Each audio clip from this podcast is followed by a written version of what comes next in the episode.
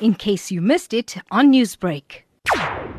Coming from a background where I learned for eight years in India, where it's a completely different scene, the soloist is given a lot of importance and a lot of regard as he or she is the root element of Indian classical music and dance, which is not the case in South Africa. So I said to go back to the root, so to speak, highlight the soloist, give him a platform or give her a platform to showcase their work, all for growth, all for the preservation and advancement of Indian classical music and dance in South Africa. And is there a theme to this year's festival?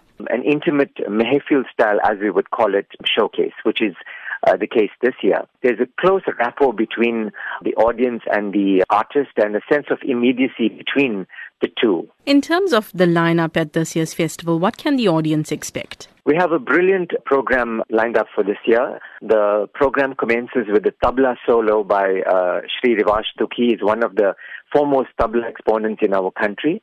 Secondly, we have Kerolin Govender, who is also a household name with regards to Indian music in South Africa. He's a versatile vocalist.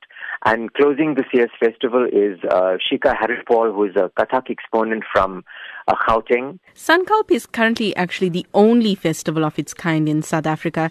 Can we expect more such festivals to preserve the rich cultural heritage and legacy of music and dance? Well, I'm hoping so. I think the more festivals we have, then we are creating more platforms for artists. And we have the Sankalp Festival, which is an annual festival which will take uh, place every year.